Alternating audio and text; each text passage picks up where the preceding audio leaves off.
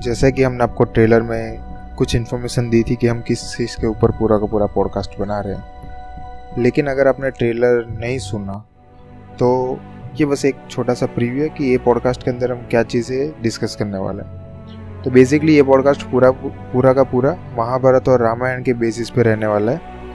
और ये दो काफ़ी इम्पोर्टेंट बुक मानी जाती है इंडियन कल्चर के अंदर। तो हम ये दो, दोनों बुक को थोड़ा सा एनालाइज करेंगे। और मैं यहाँ पर आपको कुछ ऐसी चीज़ें एविडेंसेस प्रोवाइड करूँगा, जो कि क्लैरिफाई कर पाए कि ये चीज़ एक्चुअल में पास्ट में हुई थी। तो ये जो भी चीज़ है, वो फिक्सन नहीं है, वो वो एक रियलिटी है। ये चीज़ हम यहाँ पे प्रूव कर रहे हैं। और इसके लिए हम ऐसे हवा में नहीं बात करेंगे, हम आपको काफ़ी सारे प्रूफ्स यहाँ पे प्रोवाइड करने वाले हैं। और एक चीज़ की अनाउंसमेंट करना चाहूँगा मैं, कि हमारा जो ब्लॉग है, वो लॉन्च होने वाला है सात आठ महीने के बाद। जिसके अंदर हम सारी चीज़ों के स्ट्रॉन्ग एविडेंसेस आपको दे रहे होंगे। मतलब कि हम जिस जिधर से भी सारी इन्फॉर्मेशन ले रहे हैं, उस पर्टिकुलर वेबसाइट की लिंक या फिर जो भी बुक में से हम चीज़ें ले रहे हैं, उस बुक का नाम आपको मिल जाएगा उस ब्लॉग के अंदर। तो ये ब्लॉग काफ़ी इन्फॉर्मेटिव होने वाला है और उसमें हम काफ़ी सारी नई चीज़ें भी ऐड करेंगे और टाइम टू टाइम उसको अपडेट करते रहेंगे ताकि आपको अच्छे से अच्छी और जल्दी से जल्दी इन्फॉर्मेशन मिल पाए। बात करते हैं हमारे आज के टॉपिक की तो इसमें हम काफ़ी सारे प्रूफ्स को डिस्कस करने वाले हैं। पॉडकास्ट एक काफ़ी ब्यूटीफुल चीज़ है, जिससे आप फ़न वे में इंफॉर्मेशंस ले सकते हो। और इसके अंदर काफ़ी क्रिटिकल और डीप इंफॉर्मेशंस आपको मिल रही होती है। और यही पॉडकास्ट का मेन बेनिफिट है मेरे हिसाब से। पॉडकास्ट सुनते समय आपको एक चीज़ दिमाग में रखनी ये ज़रूरी है कि पॉडकास्ट जो है वो जनरली लेंथ में ज़्यादा रहते हैं। तो किसी भी शॉर्ट फॉर्म में आपको पॉडकास्ट नहीं मिलेंगे इतने ज़्यादा इन्फॉर्मेटिव अगर टॉपिक बड़ा है तो उसके लिए पॉडकास्ट भी बड़े ही बनाने पड़ेंगे। तो एक बेसिक सा कॉन्सेप्ट है पॉडकास्ट का, जिसके अंदर काफ़ी बड़ी बड़ी इन्फॉर्मेशन आपको एक ऑडियो के फॉर्म में दी जाती है। हमने पिछले पॉडकास्ट के अंदर थोड़ा सा लेंथीनेस ऐड किया था। पॉडकास्ट काफ़ी इन्फॉर्मेटिव था, लेकिन उसमें कुछ भी एंटरटेनिंग पार्ट नहीं था। लेकिन अब से मैं ट्राई करूँगा कि जो भी चीज़ें हम डिस्कस कर रहे हैं, उसको थोड़ा सा एंटरटेनिंग बनाए, उसको थोड़ा सा कैजुअल बनाए।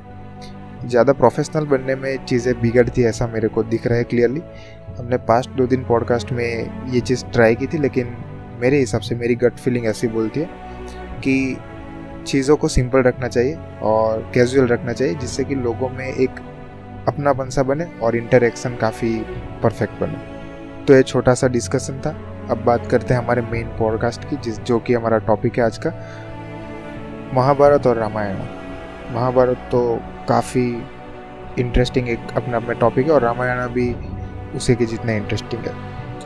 महाभारत एक काफ़ी बड़ी कविता मानी जाती है। दुनिया की सबसे बड़ी कविता में इसका नाम ऐड किया गया और 1.3 बिलियन वर्ड्स आई मीन आप सोच भी नहीं सकते इतने वर्ड्स की ये पूरी की पूरी एक पोएट्री है। जिसके अंदर सारी चीज़ें इतने अच्छे से मेंटेन की गई है, सारी चीज़ों को इतने अच्छे क्रोनोलॉजिकल ऑर्डर में सेट किया गया है।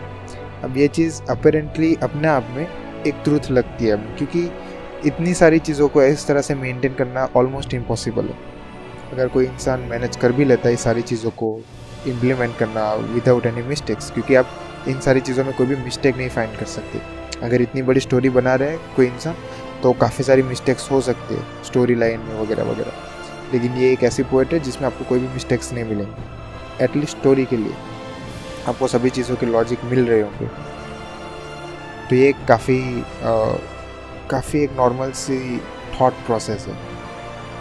महाभारत एक काफ़ी एपिक पोएट्री है, जो कि ट्रू इवेंट्स पे बनाई गई है।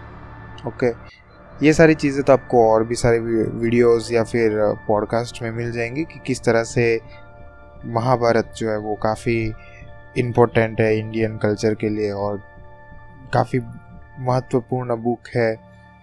वो एक ट्रू इवेंट पे बेस्ड है तो वो ट्रू इवेंट भी काफ़ी इम्पोर्टेंट माना जाता है। ये सारी चीज़ आपको और सारे वीडियोस में मिल जाएँगी। टाइम वेस्ट नहीं करते हुए डायरेक्टली हम जाते हैं हमारे फ़र्स्ट प्रूफ की ओर, जो कि हमें एविडेंस प्रोवाइड करती है कि महाभारत जो है वो एक्चुअल में हुआ था। शुरू करते हैं फ़र्स्ट प्रूफ से। सबसे पहला प्रूफ है जॉर्जियन कैलेंडर ये जो कैलेंडर है, वो किस तरह से बनाया गया है, उसके ऊपर थोड़ी सी बात करते हैं। क्या आपको पता है actually Georgian calendar Kurukshetra war की क्लैरिफिकेशन देता है। किस तरह से? क्योंकि ये जो कैलेंडर है, वो बिगिनिंग ऑफ़ कलयुगा को स्टेट करता है। किस तरह से आपको थोड़ी देर में पता चलेगा? तो एक्चुअल में अकॉर्डिंग टू कैलेंडर एक इवेंट हुआ था फेब्रुवरी 18 3102 बीसी में। और ये एग्जैक्ट दो बज के सत्ताईस मिनट और तीस सेकंड सुबह हुआ था। इतना क्लियर टाइम है। और ईस्टर्न और वेस्टर्न दोनों कल्चर ने ये चीज़ एक्सेप्ट किए कि ये डेट और टाइम एक्चुअली कलयुग का बिगिनिंग है। स्टार्टिंग पॉइंट है। और एडिसन में ये ऑल्सो भगवान कृष्ण की डेथ का भी टाइम बताया गया। तो एग्जैक्ट टाइम और डेट श्री कृष्ण की मृत्यु के लिए भी माना जाता है। तो यहाँ से जॉर्जन कैलेंडर की शुरुआत होती है। तो ये काफ़ी एक सरप्राइजिंग फैक्ट है। मैंने आपको ये चीज़ यहाँ पे क्लियर की। तो ये भी एक प्रूफ है कि किस तरह से वहाँ से चीज़ें उठाई गई है और वो इवेंट पे बेस्ड चीज़ है। क्योंकि ऑफकोर्स टाइम और डेट ये सारी चीज़ें काफ़ी एक इवेंट बेस्ड चीज़ हो सकती है। तो ये एक छोटा सा लेकिन काफ़ी स्ट्रॉन्ग प्रूफ है। जल्दी से नेक्स्ट पॉइंट की बात करते हैं। नेक्स्ट पॉइंट है प्लानिटरी पोजिशंस के ऊपर। तो जैसा कि हमें पता है आर्यभट्ट एक काफ़ी ग्रेट मैथमेटिशियन है और उसी के साथ साथ एस्ट्रोनॉमर भी है। उन्होंने इंडिया की फिफ्थ सेंचुरी में काफ़ी सारे एक्सपेरिमेंट किए थे और एग्जामिन किया था किस तरह से ये सारी चीज़ें वर्क करती है प्लानिटरी पोजिशंस और जो भी चीज़ें स्पेस में होती है वो। उन्होंने ये चीज़ को एविडेंस के तौर पर लिया है, जो भी डिस्क्राइब किया महाभारत में। मतलब कि महाभारत में जिस तरह से प्लानिटरी पोजीशंस को बताया गया है, किस तरह से सारे नक्षत्र और स्टार्स की पोजीशन वर्क करती है, वो सभी चीज़ों को उन्होंने एक एज अ रेफरेंस यूज़ किया as a as a evidence use किया है। उन्होंने उस चीज़ के लिए कोई भी प्रूफ नहीं मांगा। उन्होंने उसको ही एज अ प्रूफ यूज़ किया था। और ये सारी चीज़ों का जो भी उन्होंने वर्क किया था, वो सारा वर्क आर्य भट्टिया करके पॉपुलर है। जो भी पोजीशंस प्लेनेट की है, बताई गई है, जो भी महाभारत के अंदर, वो सब पोजीशन एक्चुअली कैलकुलेट की गई थी आर्यभट्ट के द्वारा। और उन्होंने 3100 बीसी में ये सारी चीज़ों को इम्प्लीमेंट किया था। और उन्होंने ये चीज़ भी एक्सप्लेन की थी कि जो भी प्लानिटरी पोजीशंस हमें महाभारत में बताई गई, उसके अकॉर्डिंग महाभारत जो है, वो अप्रोक्सीमेटली 5000 ईयर्स पहले होना चाहिए। और आजकल के मोस्ट ऑफ़ जितने भी लोग हैं, वो इस चीज़ में बिलीव करते हैं। वो बिलीव करते हैं फाइव थाउज़ेंड ईयर्स पहले महाभारत एक्चुअल में हुआ था। तो ये भी एक काफ़ी इंटरेस्टिंग चीज़ है और पॉइंट है इस प्लानिटरी पोजिशंस के लिए। काफ़ी सारे ब्रिटिश स्कॉलर्स ने ये चीज़ का विरोध भी किया था नाइनटीन सेंचुरी में। स्पेशली फ्रीडरिच मैक्स मूलर करके एक पर्सन पर्सनैलिटी थे, जिन्होंने काफ़ी इस चीज़ को इंटरप्रेट किया था अपोजिट किया था कि ये जो भी चीज़ें यहाँ पे एविडेंसेस के तौर पे बताई गई है और ऑब्जर्वेशंस जो भी रिकॉर्ड की गई हिंदू स्क्रिप्चर्स के द्वारा, वो सारी इमेजिनेशन से वो सारी चीज़ें सच नहीं है। लेकिन जैसे कि हमें पता है, चीज़ें ऑटोमेटिकली प्रूव होती गई। जैसे जैसे हमें एडवांस टेक्नोलॉजी का उपयोग करते उसी के साथ साथ चीज़ें सारी अपने प्रूव होती गई। तो इससे भी हमें ये चीज़ पता चलती है कि हमारा जो भी ओल्ड स्क्रिप्चर था ना, वो काफ़ी एडवांस था अपने टाइम के हिसाब से। क्योंकि आप सोचो, जब वेस्टर्न वर्ल्ड जो था, जब वो फ्लैट अर्थ के बारे में सोच रहा था, तब हमारे इंडियन हिंदू स्क्रिप्चर्स के अंदर सारी प्लानिटरी पोजिशन से लेके कितने यूनिवर्स और इवन मल्टीवर्स का भी कॉन्सेप्ट आ गया था। तो ये काफ़ी हद तक वेरी एडवांस नॉलेज ऑलरेडी हमने कैप्चर कर लिया था। और एक चीज़ महाभारत में मेंशन की गई है, सप्तऋषि का कॉन्सेप्ट और इंडियन एस्ट्रोनॉमी में ये चीज़ काफ़ी इम्पोर्टेंट मानी जाती है। क्योंकि सप्त ऋषि को रूट ऑफ़ योगा माना जाता है। उनको एक योगा का काफ़ी इम्पोर्टेंट पार्ट माना जाता है। सप्त ऋषि में, जैसे कि मैं पता है फिर भी मैं आपको बता देता हूँ। वशिष्ठ मरीचि, कुलसत्य पुलाहा अत्रि, अगिराज और क्रातु का ज़िक्र किया जाता है। इसके बारे में हमें बताया जाता है। ये सात ऋषि के नाम है, जो कि सप्त ऋषि में काउंट किए जाते हैं। तो ये था प्लानिटरी पोजीशंस के बारे में। और काफ़ी इंटरेस्टिंग टॉपिक था, आपको पसंद आया होगा। अब बात करते हैं एक और इंटरेस्टिंग पॉइंट के बारे में, जो कि आपको एक स्टेप और नज़दीक ले जाएगा ये बिलीव करने में कि ये चीज़ एक्चुअल में हुई थी। बात करते हैं अब सोलर इक्लिप्स और लूनर इक्लिप्स के बारे में, जो कि मेंशन किया गया है महाभारत महाभारत में जो युद्ध हुआ था, उसमें कुछ तेरह दिनों के लिए कम्प्लीटली डार्कनेस छा गई थी। और ये चीज़ का काफ़ी मिस्टीरियस एक्सप्लेनेशन था, या फिर आप ऐसा कह सकते हो, कोई भी एक्सप्लेनेशन ही नहीं था। तो ये जो चीज़ यहाँ पे मेंशन की गई थी महाभारत में, उसकी डेटिंग कुछ three thousand nine hundred years ago कुछ बताया गया इतने इतने टाइम पहले ये चीज़ हुई थी। और अगर आप एडवांस नासा के जो भी सॉफ्टवेयर्स जो आपको मिलते हैं, उसका अगर इस्तेमाल करोगे सिमुलेशन करके, और इतने साल पीछे जाओगे आप तो आपको पता चलेगा कि ये चीज़ एक्चुअल में पॉसिबल हुई थी। तो ये भी एक काफ़ी स्ट्रॉन्ग प्रूफ है कि ये जो भी बताया गया इस पर्टिकुलर बुक के अंदर पोएट्री के अंदर, वो चीज़ें रियल है। अगर बात करते हैं थोड़ी सी रामायण के बारे में तो उसमें भी कुछ कुछ आपको हिंट्स मिलती है ये सारी चीज़ों की। रामायण में राम भगवान का जब जन्म होता है तो उस टाइम की पूरी की पूरी प्लानिटरी पोजीशंस को वहाँ पे एक्सप्लेन किया है। रामायण के अंदर। मतलब कि हमें बताया गया है कि कौन से स्थान पे राहु होगा, शनि कहाँ पे होगा, ये सारी चीज़ें हमें बताई गई। और वो सारी चीज़ों को अगर हम सिमुलेशन सॉफ्टवेयर में डालते हैं सेम वैसी की वैसी पोजिशंस को अगर हम डालते हैं तो वो हमें डेट मिलते हैं कुछ seven thousand six hundred B की, जो कि काफ़ी ट्रूथफुल डेट लगती है, क्योंकि जैसे कि हमें पता है, रामायण जो है वो महाभारत से पहले हुआ था। और महाभारत हमने जिस तरह से प्रिडिक्ट किया फाइव थाउज़ेंड ईयर्स अगो बताया गया। और उससे पहले की हमें डेट मिल रही और ये काफ़ी मानी गई डेट है कि ये इतने टाइम पहले हुआ था। तो ये चीज़ से भी हमें काफ़ी सारी पॉजिटिव हिंट्स मिलते हैं कि ये चीज़ें एक्चुअल में हुई थी। तो ये तो था प्लानिटरी पोजिशंस के ऊपर थोड़ा सा एक्सप्लेनेशन अब बात करते हैं हमारे नेक्स्ट पॉइंट की, जो कि ये distance between sun and earth earth और सन के बीच की जो भी दूरी है डिस्टेंस है, उसको भी एक्चुअल में मेज़र किया गया था। उसके बारे में थोड़ी सी बात कर लेते हैं। ये चीज़ आपको काफ़ी वियर लगेगी, आपको शायद पता भी नहीं होगा इस चीज़ के बारे में। लेकिन हनुमान चालीसा जो है, जो कि आप, आपने अगर आप हिंदू धर्म से बिलोंग करते हो तो आपने अपने जीवन में हनुमान चालीसा का काफ़ी बार उच्चारण किया होगा, और काफ़ी पवित्र मानी जाती है ये। तो ये हनुमान चालीसा के अंदर काफ़ी स्ट्रॉन्ग एक्यूरेट कैलकुलेशन प्रोवाइड की गई। और ये पर्टिकुलर डिस्टेंस है हमारी अर्थ और सन के बीच की। और कंप्लीट एक्यूरेट परफेक्ट इन्फॉर्मेशन यहाँ पे प्रोवाइड की गई। उसके बारे में हम सारी की सारी चीज़ें डिस्कस करेंगे, लेकिन उससे पहले एक साइंटिस्ट के बारे में बात कर लेते हैं जॉनस कैपलर और ये एक जर्मन मैथमेटिशियन और एस्ट्रोनॉमर है, जिन्होंने ये चीज़ रियलाइज़ की थी कि किस तरह से हम सन और अर्थ के बीच की डिस्टेंस मेज़र कर सकते हैं। उन्होंने एक्चुअली एक्यूरेट मेज़रमेंट्स को मेज़र uh, करने के लिए टेलीस्कोप का इस्तेमाल किया था क्योंकि तब टेलीस्कोप जो है वो इन्वेंट हो चुका था। तो उन्होंने ये चीज़ को कैलकुलेट किया कैपलस लॉ का उपयोग करके। और इससे उन्होंने पूरी की पूरी प्लानिटरी मोशंस को और पोजिशंस को मेज़र किया था। ट्वेंटी सेंचुरी में काफ़ी मॉडर्न कैलकुलेशन की गई थी इसके ऊपर।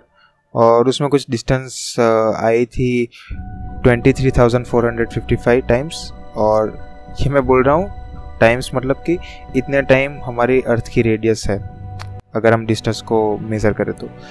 बेसिकली अर्थ और सन के बीच में आप अर्थ की रेडियस के हिसाब से मेज़र करोगे तो कुछ twenty three thousand four hundred fifty five times होगा।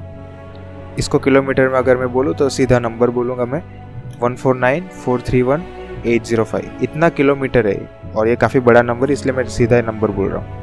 अगर हम अर्थ की रेडियस को six thousand three hundred seventy one kilometre लेते हैं तो इतना हमको कुछ मिलता है, जो कि मैं नंबर बोल गया आपके सामने। एवरेज डिस्टेंस की बात करें सन और अर्थ के बीच में तो वो कुछ 149 मिलियन किलोमीटर्स है, जो कि माइल्स में अगर हम कन्वर्ट करते हैं तो 92 मिलियन माइल्स होता है। लेकिन, जैसे कि हमें पता है कि अर्थ जो है, वो परफेक्ट सर्कल में ऑर्बिट नहीं करती हुई, उसका ऑर्बिट परफेक्ट सर्कल नहीं, वो जिस तरह से सन के अराउंड घूमती है, वो परफेक्ट सर्कल नहीं है। वो एक इलिप्स है, ओके? तो इसकी वजह से अर्थ जो है वो नज़दीक जाती है और फिर से दूर हो जाती है सन से। तो बेसिकली मेरा कहने का मीनिंग जो है, वो ये है कि कोई एक्यूरेट डिस्टेंस नहीं है, इसकी डिस्टेंस वेरी करती है। और इसका मैक्सिमम और मिनिमम डिस्टेंस हमको निकालना पड़ेगा। ठीक है? तो ये कुछ वेरी वेरी हो रहा है यहाँ तो जो शॉर्टेस्ट डिस्टेंस है मिनिमम डिस्टेंस है अर्थ और सन के बीच का वो 91 मिलियन माइल्स है। किलोमीटर में कन्वर्ट करें तो 147 मिलियन किलोमीटर है। और ये कुछ जनवरी के टाइम में होता है क्योंकि तब आ, सबसे ज़्यादा कम डिस्टेंस हम महसूस कर सकते हैं या फिर देख सकते हैं। बात करते हैं सबसे लॉन्गेस्ट डिस्टेंस जो कि अर्थ और सन के बीच में पाया जाता है। जुलाई के टाइम में ये आपको मिलेगा।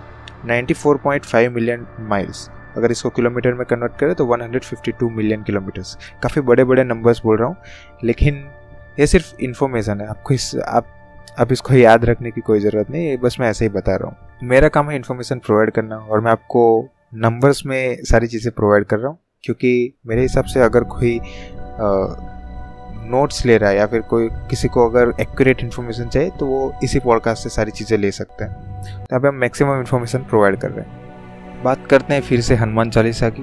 तो हनुमान चालीसा को तुलसीदास ने लिखा था, जैसे कि हमें पता है। और सिक्सटीन सेंचुरी में उन्होंने ये चीज़ की काफ़ी एक्यूरेट कैलकुलेशन हमें दी थी। उस हिसाब से ये काफ़ी एक्यूरेट है, ये मैं बताना चाह रहा हूँ। तो एक्चुअली हनुमान चालीसा के अंदर एक वर्स आता है। एक, अगर हम हिंदी में बोले तो एक पंक्ति आती है।